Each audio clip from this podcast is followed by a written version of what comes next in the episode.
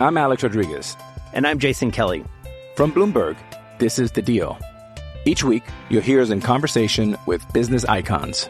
This show will explore deal making across sports, media, and entertainment. That is a harsh lesson in business. Sports is not uh, as simple you know, I- as bringing a bunch of big names together. I didn't want to do another stomp you out speech. It opened up so many more doors. The show is called The, The Deal. Listen to The Deal. Listen to The Deal on Spotify.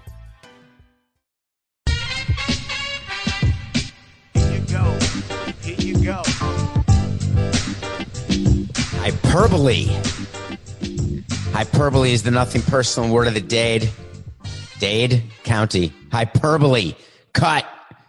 We're doing something new today. We're on a different recording, so I could cut and start over, but I'm not. It's hyperbole is the nothing personal word of the day. Sorry, Coca. Why am I saying hyperbole? Because I had a morning. Just going to tell you about my morning. Each week, for many take a break when I got in trouble, but for many, many years, I've been going on the Dan Le Batard show and having conversations and reviewing movies and doing funny stuff with that group of funny people. And recently I've been doing the local hour with Mike Ryan. I think he's Mike Ryan Ruiz. Maybe he's just Mike Ryan, or I think it is Mike Ryan Ruiz, but he goes by Mike Ryan. Not sure why. I just call him Mike. So we did a whole show today, a full local hour. And it was about, in what his view is the worst trade in the history of Major League Baseball. And his view is that when we traded, and I was a part of it, Miguel Cabrera, the MVP Miguel Cabrera, the first ballot Hall of Famer Miguel Cabrera, the World Series champion with the Florida Marlins in 2003 as a first year player, Miguel Cabrera, the Triple Crown winner for the Detroit Tigers who never won another World Series, Miguel Cabrera, the most overpaid player currently in Major League Baseball, tied with Albert Pujols. Hmm. I wonder what the string is that combines and connects those two guys. Anyway, that Miguel Cabrera. Yes, in 2007, Coke, I can't remember the year because I blocked it out. I think it's 07.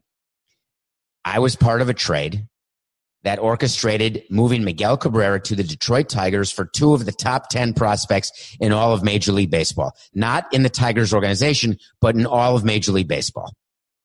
If you want to go back and, and listen to that, I encourage you to download it, listen to it, tell your friends about nothing personal, but then you can download the local hour of Le Batard and Friends. But it got me thinking, what I'm, I am willing as part of this show, and you know I do this with, with you, the listener, the audience. If you're watching on YouTube through CBS, thank you. If you're listening through Apple or Spotify or Stitcher or wherever you get your podcast, thank you. We appreciate it. You know that. And part of what we do is we own up to all the things that we do wrong. We have corrections. We do wait to seize when they're right, when they're right, when they're wrong, they're wrong, but we always go back and revisit them. And part of the show's attraction in my mind and the feedback that I get is that when I do something, whether any time in my career, from elementary school through my career on Wall Street, through baseball, through after baseball, I'm going to own it. And I want to talk to you about it because of course I make mistakes. Of course my thought process is not always correct. But the key is there's always a thought process. And there's no decision that I ever made in baseball that at the time I made it, I was aware would be your worst decision, my worst decision. It's very rare when you're going through the greatest day of your life that you can recognize it as the greatest day of your life. That comes in hindsight. That comes from comparisons. It's very rare to know when you're going through the worst day in your life. I've had plenty of days and I've said to plenty of people, I hope this is the worst day of your life. And every time I say that to someone, I know I'm going to be wrong because it's impossible that a day that someone's going through and as badly as they feel, whatever tragedy they've endured, it's very difficult to say that that will be the worst day of their life. They may look back on the last day of their life and say that was, but you just don't know. When you have to do a baseball trade, or when you have to make a business decision, no matter what your business is. We've talked about what's going on with the pandemic. We've talked about, and I got a lot of blowback from the segment yesterday, Coca. We didn't even talk about this in our pregame. A lot of blowback on having any sort of love or understanding of what the Lakers did when they took the $4.6 million loan. A lot of blowback, but I'd given my reason and I still believe in that reason. When you are running a business or making a trade, whenever you're doing something, you have to make a decision right then and there in real time, given the factors that you know. The most successful people are able to see the most factors at the current time, the most future factors. The equivalent, and I've said this on Nothing Personal, is when you drop a little stone in a lake or a pond, it creates ripples. And one of the things I learned in law school and one of the talents that I'd like to think I have or a skill that I try to own and improve all the time. And that's H-O-N-E, not O-W-N is trying to forecast what the ripples will be of every decision that I've ever made. But the thing is, when you're thinking about the ripples, you have to do it today. In the media, what we do is we talk about yesterday. We talk about what did happen and tell you why it worked or didn't work. We'll second guess everyone. Monday morning quarterback. That's what it is. We'll second guess everyone. And then we'll sit and I'll, I keep saying we. Let's be personal for a minute. I. I'll sit on my high horse and I'll criticize what this person's doing, what that person's doing. Mostly I want to explain to you what that person was thinking or doing at the time that person made the decision because I've been in the chair. I've seen what it is to make a decision in a baseball context, in a sports context, in a business context. I've seen what it is to make a decision in real time and then wake up and realize that you actually made the wrong decision. And the question is, relax, Wilson. The question is, how do you know? So Miguel Cabrera was traded for two of the top 10 prospects in all of baseball. There was no choice but to financially, we had no other financial choice but to trade Miguel Cabrera. No choice. Did we want it to be so lopsided? Did we think that Andrew Miller would never be a starter and would end up as one of the great bullpen arms of this last 10 years, I'd say? Did we think that Cameron Maybin would still be a big leaguer in 2019 and signed to a minor league deal in 2020? 13 years later? Yeah, but we thought he'd be a Hall of Famer. He had seven of the five tools. We got a bunch of other players, whether it was Dallas Trahern or Burke Badenhop or Mike Rabelo or a pitcher named Dela Cruz. Doesn't matter. None of them turned out to be close to Miguel Cabrera, but we knew that going in. You can't trade Miguel Cabrera and get back Miguel Cabrera. The hope is you get back a prospect or two who can become his own man and a great player in his own terms. But is that the worst trade ever? So I went back and I did a little research. I did some thinking and I want to remind some people of a few trades. Now, when I tell you that the Expos traded Delino DeShields to the Los Angeles Dodgers for Pedro Martinez. Did the Dodgers think Pedro Martinez would turn into what he turned into? No. He was sort of like a middle reliever. But that's a terrible trade Pedro Martinez is one, is a Hall of Famer, one of the greatest pitchers of all time. The Expos then traded Pedro Martinez to the Red Sox for a pitcher who helped us win a World Series named Carl Pavano. Was that a good trade for the Expos when they traded Pedro to the Red Sox? No. As good as Pavano was, it's not even close. What about you Braves fans out there? I hear from a lot of you all the time. I went back and I tried to think, how did the Braves get those pitchers who would always beat us? And I was reminded that John Smoltz was received in a trade by those very same Detroit Tigers. The Tigers traded John Smoltz to the Braves for Doyle Alexander, a serviceable major leaguer. John Smoltz, John Smoltz became one of the great starters and relievers ever. Hall of Famer. I got a whole list. I got a list. Max Scherzer, Max Scherzer, world champion, ace extraordinaire, certain Hall of Famer. You think Arizona wanted to trade him to the Tigers for Edwin Jackson and Ian Kennedy? I could go on. The list could go on for the entire show. Every team has a trade. Every president has a trade. Every GM, every manager, every owner has at least a trade, but most likely it takes up the second hand in terms of fingers. I'm holding up multiple fingers on my hands for those of you listening. That's how many trades we regret. If you're going to be in the game 18 years, you're going to have regrets. So Mike Ryan, my message to you, and we'll talk about it again next week.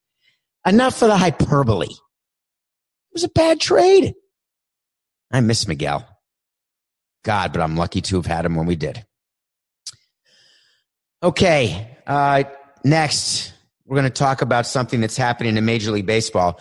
But to introduce this, this is a new thing. It just came out. There's going to be three divisions in baseball. No American League, no National League. It's going to be geographic, ge- geographic, geographical regions of divisions. And here is the new Major League Baseball theme song.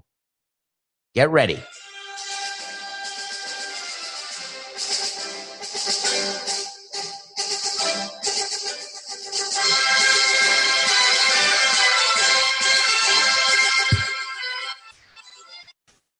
Anybody?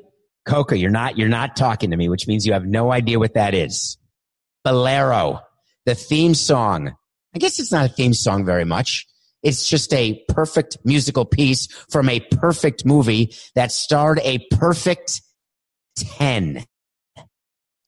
Yes, that, that is the theme song that Major League Baseball is going to use for its new plan to have three divisions of 10 teams.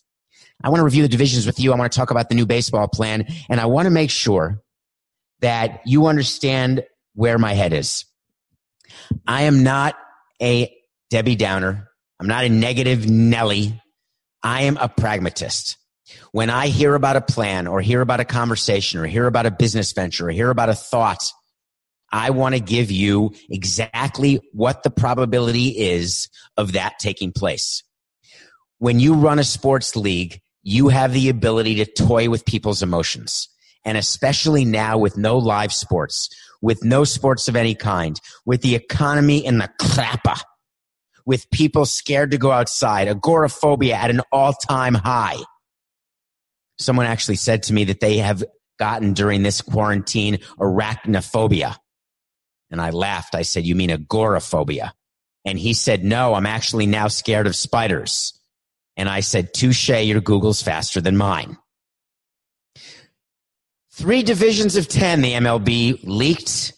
Wait, was it someone in the meeting? Ah, we've covered leaks, you know. There was no name behind it, but sources have told the USA Today that Major League Baseball is looking at a mid-June to early July start, anywhere from 80 to 120 games at teams' home parks, 10 teams per division intra division the entire season. Here are the divisions. Get ready if you're in the Eastern Division Yankees, Mets, Red Sox, Nationals, Orioles, Phillies, Pirates, Blue Jays, Rays, Marlins. Let's talk about the East Division. Yankees and Mets in the same division. That's a dream come true. You don't have to wait for interleague baseball. You get an opportunity. It makes perfect sense when you talk about realignment, which we did in the competition committee and we've talked a little bit about here, we wanted to do radical realignment that would only be able to come with expansion to 32 teams in two 16 team leagues, American and National League. And you want certain teams to play against each other more because you want the opportunity to decrease travel, decrease wear and tear on the body. Do you think that the Lakers, when they play the Clippers, they consider that a road game having nothing to do with the audience? having nothing to do with the boos or the cheers. A road game is about getting on a plane. A road game is about the wear and tear of checking into a hotel, checking out of a hotel, putting in your credit card for incidentals, going to a smaller clubhouse. These are not major problems in the real world. I know. I know they travel by charter first class. We know all those things. However, the wear and tear is obvious and definite and it shows up in injury and injuries cost owners money. Because when you have to pay an injured player to sit on the disabled list, one of the worst days of any owners meeting, they would do this once a year. And it was, uh, everyone would sort of put their head in their hands. You're sitting in a room, there's a big board and a big screen. The commissioner comes up and he announces, yes, gentlemen, it's DL day. DL day is when they put on the board the billions of dollars lost each year in salaries paid to players who did not play because of injury. It's days lost and dollars lost to disabled players. Now we call them injured players. To players on the injured list. He's got to pay them. If you can do anything to change baseball as a president of a team, I would change guaranteed contracts to injured players. It may not be fair. It may not be practical. It may never happen. But imagine in your business if you were forced to pay people who were doing nothing to help you achieve your revenue goals or your one loss goals if you're a team, revenue goals if you're a business. They're doing nothing, but they're still getting paid as if they were doing what they were supposed to do to get paid in the first place. When you play New York against New York, that is nine, potentially up to nine games that would normally be road games. That's three different cities, three different hotels, three different flights where these guys are in their own beds going to the different park in New York. Central Division, what you'd think, Cubs and White Sox, of course. Brewers, that's a bus ride. Cardinals, bit of a longer bus ride. Kansas City Royals, Cincinnati Reds, the Indians, the Twins, the Tigers, and the Braves. The Atlanta Braves are going to be in the Central Division. Reminds me of when the Braves were in the Western Division. Do you know the Braves were in the NL West from 1969 to 1993? The NL West. They're the Braves. Atlanta's in the East. It's really in the Southeast. So that's the Central Division. What about the West Division? Who are we missing? Ah, the Dodgers and the Angels. How perfect would it be to have the Dodgers, Angels, Giants, and A's in one division? Add in the Padres, the Diamondbacks, and the Rockies. And then, of course, what do you do with Texas? Well, deep in the heart of Texas is deep in the heart of the West Division. The Houston Astros could be playing the Los Angeles Dodgers, not in a World Series, but in a divisional matchup. This 310 team division setup is outstanding. It's perfect. It's a dream come true for fans, for players. It gets baseball back. What could be a problem? Huh. Well, we had Dr. Fauci come out yesterday and he said, totally unrelated to sports. He said, I want everyone to know that all those who need tests will have access by late May or June. Interesting. All those who need tests. Well, what's the definition of need? Do you need a test if you want to play baseball or do you need a test if you're sick and then we have to figure out if you have it so then we can do contact tracing and isolating? I think someone who works in a meat packing distribution center is someone who needs a test before a baseball player. I think someone who works distributing packages or in any sort of manufacturing plant. How about unloading groceries in your grocery store? Let me ask you this when you're grocery shopping or doing Instacart or getting your groceries delivered or whatever you're doing. Would you like the people delivering your groceries or stocking your shelves to get tested for COVID-19? Just curious. I think those people probably need tests. But Fauci said those who need tests will have access by late May or June. Baseball comes out, leaks a story to the USA Today. Hello. We're talking about a late May, early June return to baseball. Get three weeks of spring training and boom, we're on our way to a hundo game season.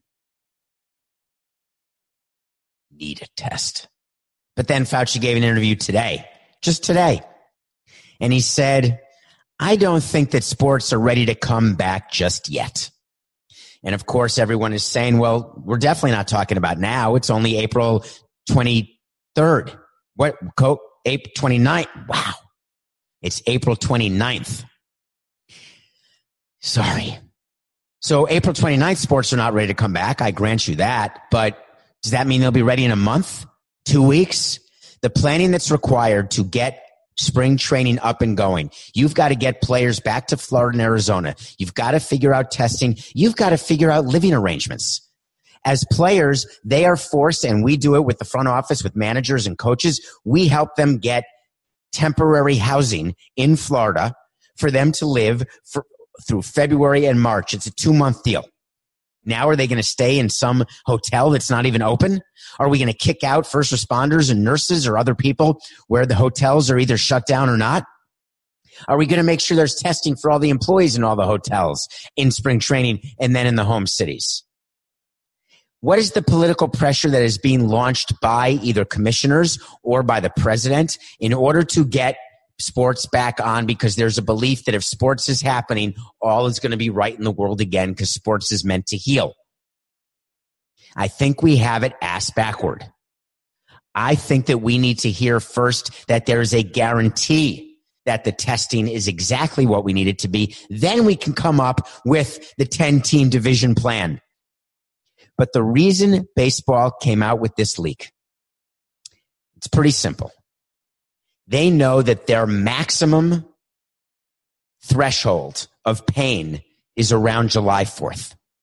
Because if you start July 4th, you play through October, you have a World Series in a neutral site, even expanded playoffs in neutral sites if the weather turns bad and you can end the season somewhere around Thanksgiving. You can have an off season, which has to start before the winter meetings. Those winter meetings are booked years in advance. You can't just change the location of the winter meetings. It's going to be impossible. Query, will there be a winter meetings in late 2020? I'm going to say no, but it's not yet a wait to see, but it's darn close but you have a regular off season. Try to get to a normal spring training sometime in February. Baseball players need time off. It's not like the NBA where I could argue that the players play 12 months a year. If they had a month off, they'd be baseball's different. The bodies and the arms have to heal in a way that other sports don't require. So baseball knows that July 4th is sort of their outside date. This is called what someone once taught me for 300 bucks an hour, magical thinking. Magical thinking is when you think something's true and that thing has to happen in order for something else to happen that you want to happen. So you say, but for this first thing happening, the second thing never will happen. And I really badly need the second thing to happen or else I can't even do baby steps to the door. That's a Richard Dreyfuss, Bill Murray reference. What about Bob? But magical thinking in this case isn't going to be so magical. Because you can't say July 4th is your deadline and then you work backwards and say you need three weeks of spring training. Therefore, we have to really make sure that we are in the sites no later than the first or second week of July, of, of June at the latest. That's five weeks away. And I agree a lot's changed in the last five weeks, but I also know what we've learned. And what we've learned is that any sort of return and lack of following guidelines has a chance to backfire. We didn't even talk about the fact that there are no fans. This will be played in front of no fans, confirmed. Maybe later on in the season, there's conversations about having a couple thousand fans. A dribble and a dribble. Dribble and a drabble? A drip and a droop? A drop and a bop? A hop and a hope? I think it's more magical thinking. It is unlikely that MLB will have fans at any time during the season, which is why we talked about the fights that are going to happen between owners and owners and owners and players before any sort of plan can come into play. But what better way if you are the commissioner? And we would do this all the time. What is the way to get the maximum leverage on the union? What can we do? You know what you do? You put out a plan that you don't know whether it can work and then all of a sudden, the pressure goes on the players because they'd have to be the ones to say no and disappoint the millions of fans.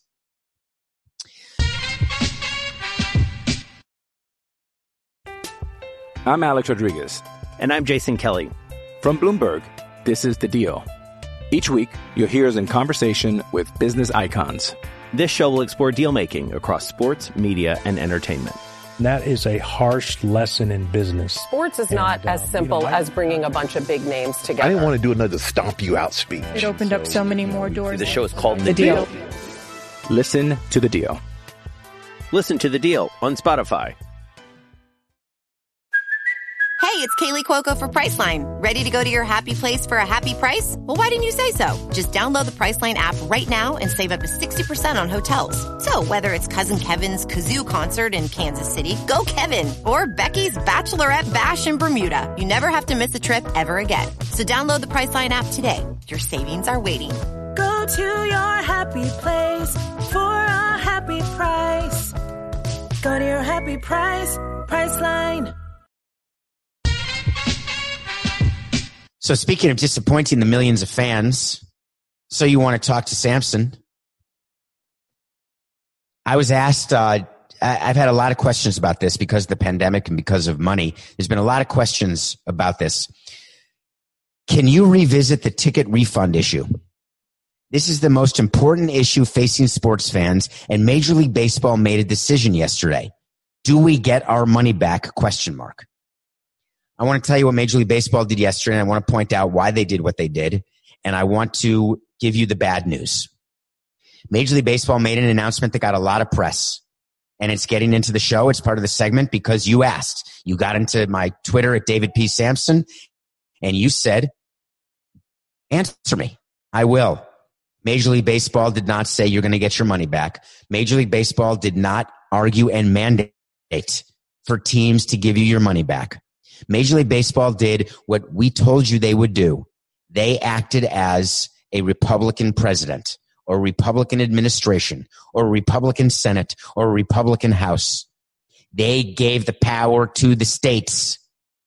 The states are the teams all Major League Baseball did is they said that each team can make its own decision about its own refund policy. They did not make a blanket ruling.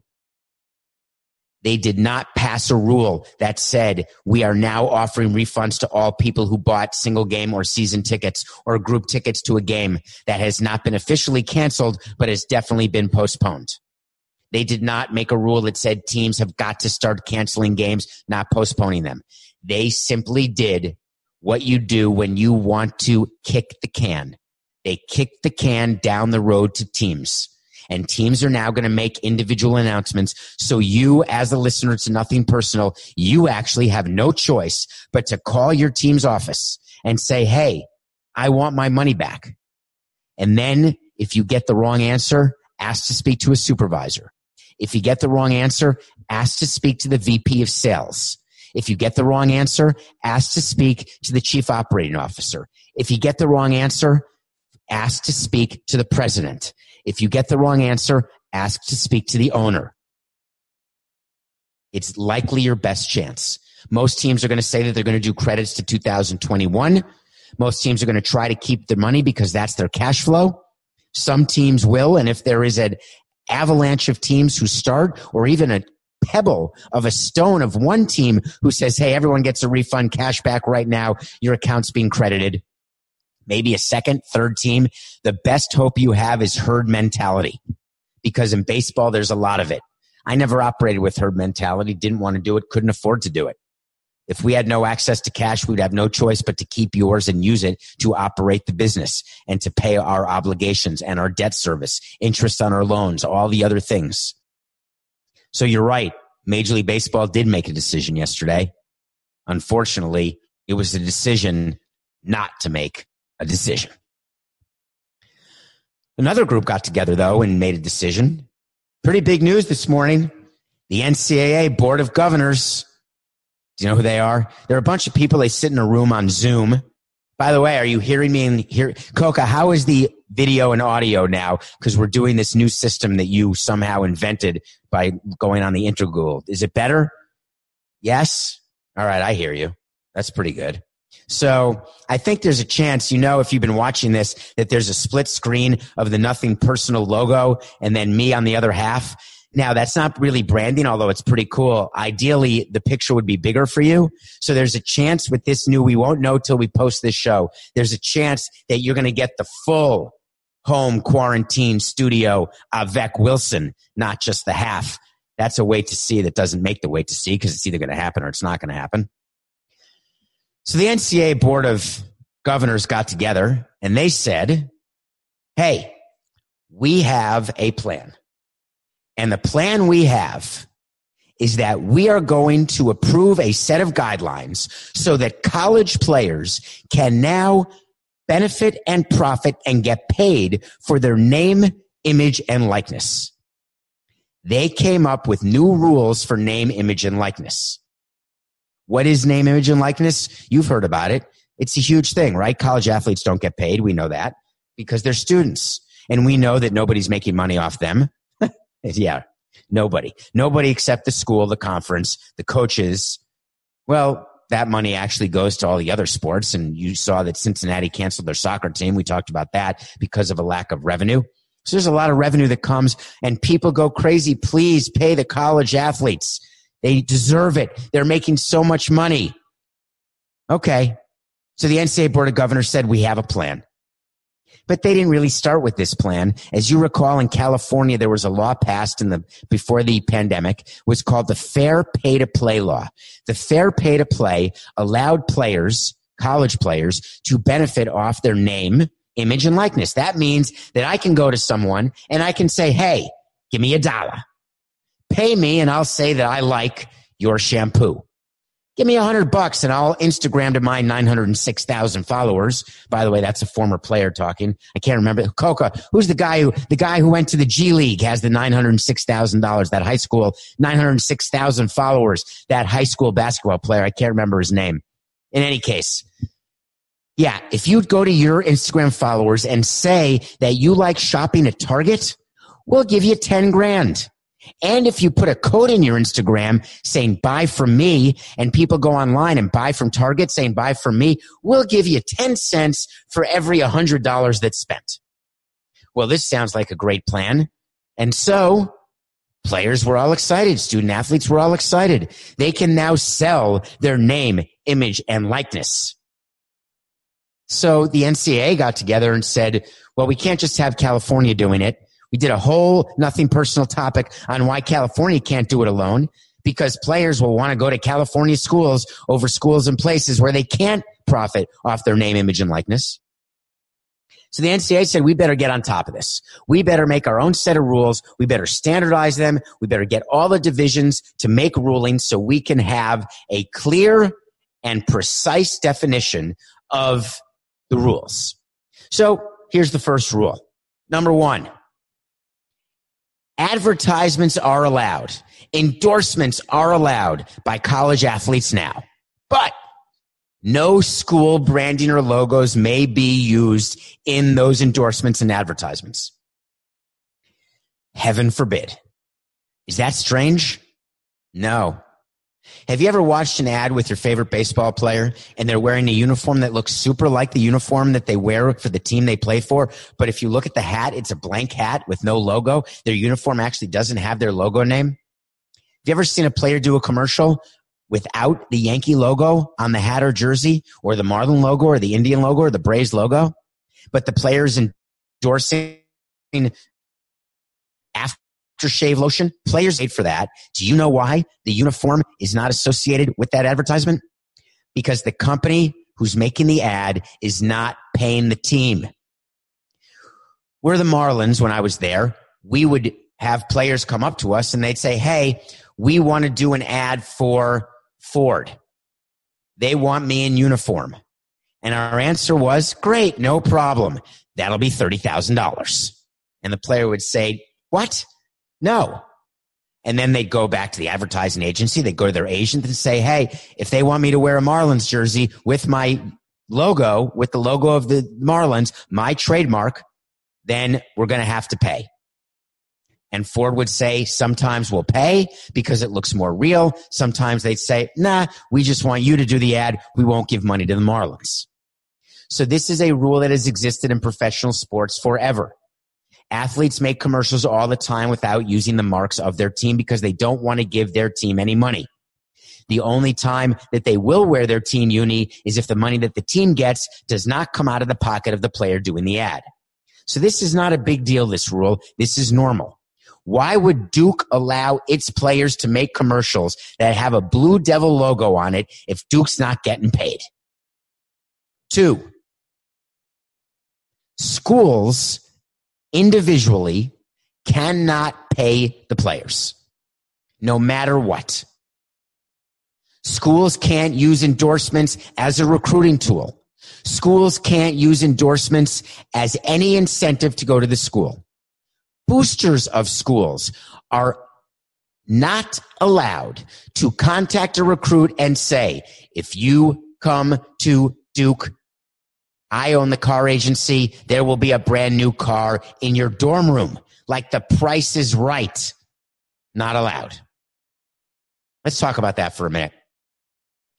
Do you think there is one chance that boosters and recruiters are not going to use money to get high school recruits to go to their schools?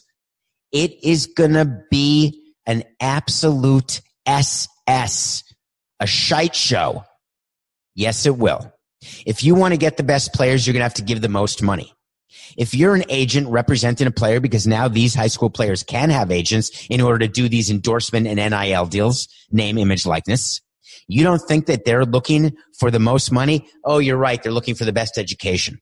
They're going to the best school. They're looking for an Ivy League school or a great state school. Of course. Sorry, my bad. Oh, they're only going for a year. I guess that's 25% of the best education. I wonder if that's enough. I told you I don't begrudge high school players going straight to the pros. I don't begrudge them going to the G League. I don't begrudge them going into an NFL developmental league if that would ever start. I don't think that professional players, athletes who want to be professionals need to go to college. If they can start earning money from professional organizations, start. I never felt guilty have drafting high school players to play minor league baseball and paying them 400 bucks a week. No, they have a job. If they wanted to go to college, they could go to college. They can make their own decision. If they want to make money and they want to start working, start working. You know many people don't have an opportunity to go to college because they have to start earning a living for their family? And sports, if you're good enough, can provide a better living than many other vocations. So what exactly is the problem? The problem is that now it becomes a game of dollars and no sense. It will be the wild, wild west because the NCAA will have no ability to prove. They will have to do investigations every day. They'll have to have a department of investigations. They'll have to hire 500 people, which in this economy may be a great move. Hire 500 people to investigate every division one, division two, and division three school in the country. They'll have to look into where every single recruit goes. You know that big day? We have it. We do it on CBS Sports HQ. It's a huge thing. It's, um, oh, Coca, uh, signing day when, when players decide who they're going to sign with and we cover it because it's down to Ohio State, Penn State, Nebraska, Alabama, LSU, and Clemson. And I am taking my talents to, hold on. I'm sorry, one second. Excuse me, please. Hello? Yes. No, I'm about to, I'm about to agree to go to Nebraska. I can do that? You're going to, my mother and father can have a house and a car? All I have to do is say that I love Atlanta? That's it? But I don't even know where your school is. Okay, one second. Yeah, can you confirm that? I'm going to have my agent call you right now. All right, thank you. I have decided, ladies and gentlemen, that I'm going to the University of Georgia. That's how it's going to go down. Don't kid yourself. Okay. Sunday was my uh, double feature. Sunday, I watched the second to last and last episode of Homeland. And then I watched episode three and four of Last Dance. I reviewed Last Dance. Now I got to review Homeland. The final season, season eight is now complete. It's not just the final season.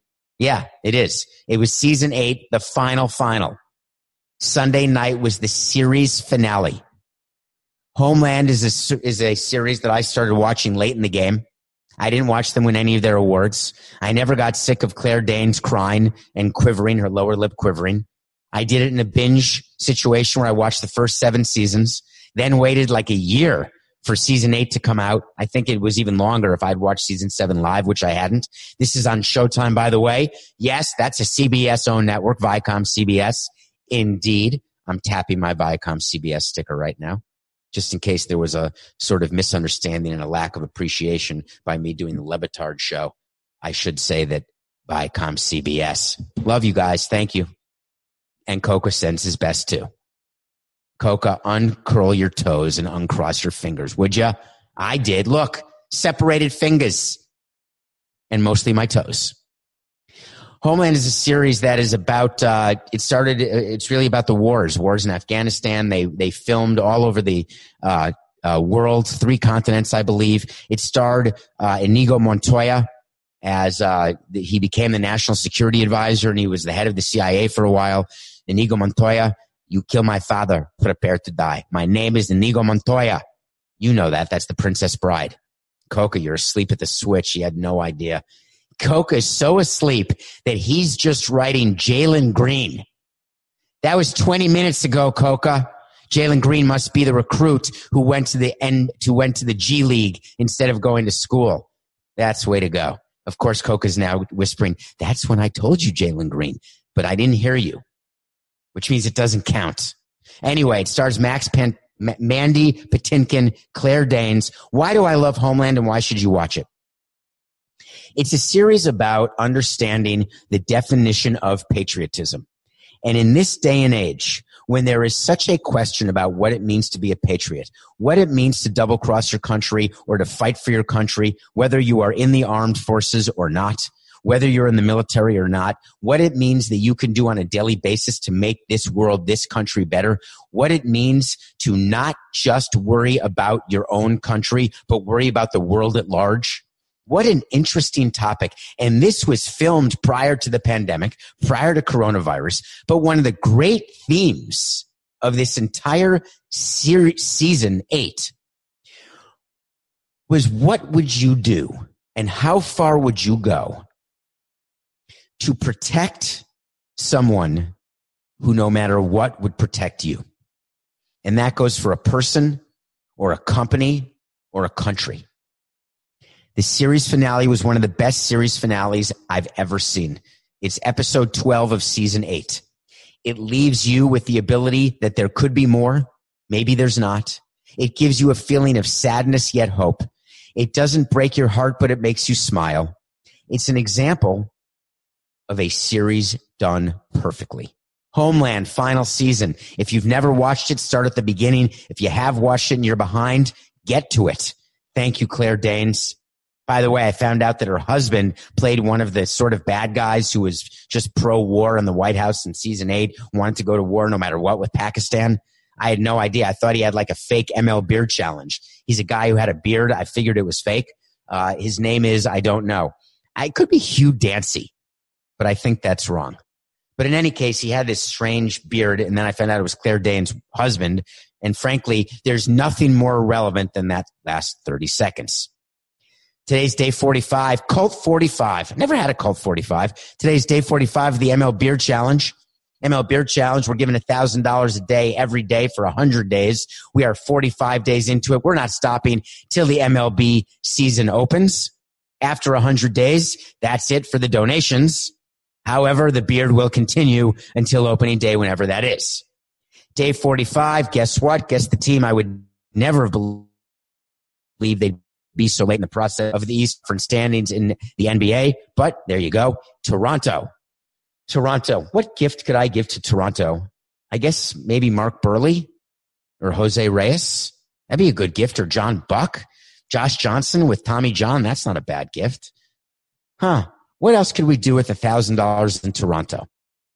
I'll take suggestions on DM Apparently, you can DM on Instagram at David P. Samson or on Twitter. I'm going to find a charity. It may go through the Toronto Raptors. That's the organization. Could go through the Blue Jays. We've done a thousand to the Blue Jays. What I like most about Toronto uh, is as a road city, when we would go to Toronto, it was one of the most cosmopolitan road cities that exist. Second only, the favorite road city you've heard me say is Montreal. Bar none before Montreal moved to Washington. That was a home city for me for two years lived there two and a half years, loved going back on the road, but that is the greatest road city ever. Toronto is right there in the top five. If you've never been, it's worth going, except the border's closed. Day 45, ML Beer Challenge. Okay. Wait to see. Two wait to sees here. First, I want to say that we missed one. Coke and I were asleep at the switch. Wait to see is when we'll tell you something that's going to happen or not going to happen. And if it does happen or doesn't happen, we'll revisit it. We said the Bengals would not trade the number one pick. That was a separate wait to see regarding the draft. We did a wait to see that there'd be no trades in the top five, but we had our own wait to see that the Bengals would not trade the number one pick. And they didn't. They took Joe Burrow. Joe Burrow was taken with the number one pick. We win. What about Jameis Winston? Who's that? That's someone who was the number one pick by the Tampa Bay Buccaneers in 2015. That's five years ago. Guess where he is now? He is now a backup quarterback for the New Orleans Saints. Jameis Winston signed a one year deal to back up Drew Brees and to split the backup duties with Taysom Hill. Taysom Hill is that guy who he runs the ball, he catches the ball, he throws the ball, he does a little bit of everything. He backs up Drew Brees. If Drew Brees gets hurt, I think they go to Taysom Hill, not to Winston. Winston, little known fact about Winston, or if you read about him, you'd know this. He threw for over 5,000 yards last year for the Tampa Bay Buccaneers, had over 30 touchdowns, and in an NFL record, had over 30 interceptions. Unheard of. 30 30. That's the worst 30 30 club ever. That's like you being stuck with Jose Canseco in a 30 30 club for the rest of your life you better bring some dollar bills. Well, my wait to see on Winston is the following. He's not going to throw a touchdown pass or an interception. Neither. He will not have a TD or an INT in the 2020 season. I've got many ways to win this wait to see, and you know that I've got a few double entendres going there. No TD, no INT. Number two, we're doing a double today. It's too good. I read this morning as we were, before we were starting to film, that our old friend Manny Ramirez wants to play baseball again. Manny Ramirez is 47 years old and he wants to go be a professional player in Taiwan. This is the Manny Ramirez, one of the greatest right-handed hitters of all time. The MVP of the 2004 World Series champion Boston Red Sox, who brought the Red Sox their first title since it must have been the teens. Manny Ramirez tested positive for drugs. He was a steroid guy, a testosterone guy, broke the rules nonstop. He got caught a second time in 2011 when he was with the Rays. And instead of serving his suspension, he said, no mas, fini, je suis fini, j'ai fini. It's more like j'ai fini. I have finished. Well, Manny Ramirez now says I'm only happy when I'm in the batter's box. Interesting. I guess he's the guy who needs to get the uniform ripped off him, but it has been. Manny Ramirez, you have zero chance to play any professional games for any professional league anywhere in the world ever. You are done. It's a bonus wait to see, Manny. You had a great career. Why am I telling you this? Because I've run a team. And Manny, it's just business. It's nothing personal. This is the story of the one. As head of maintenance at a concert hall, he knows the show must always go on. That's why he works behind the scenes, ensuring every light is working, the HVAC is humming, and his facility shines. With Grainger's supplies and solutions for every challenge he faces, plus 24-7 customer support, his venue never misses a beat. Call quickgranger.com or just stop by. Grainger, for the ones who get it done.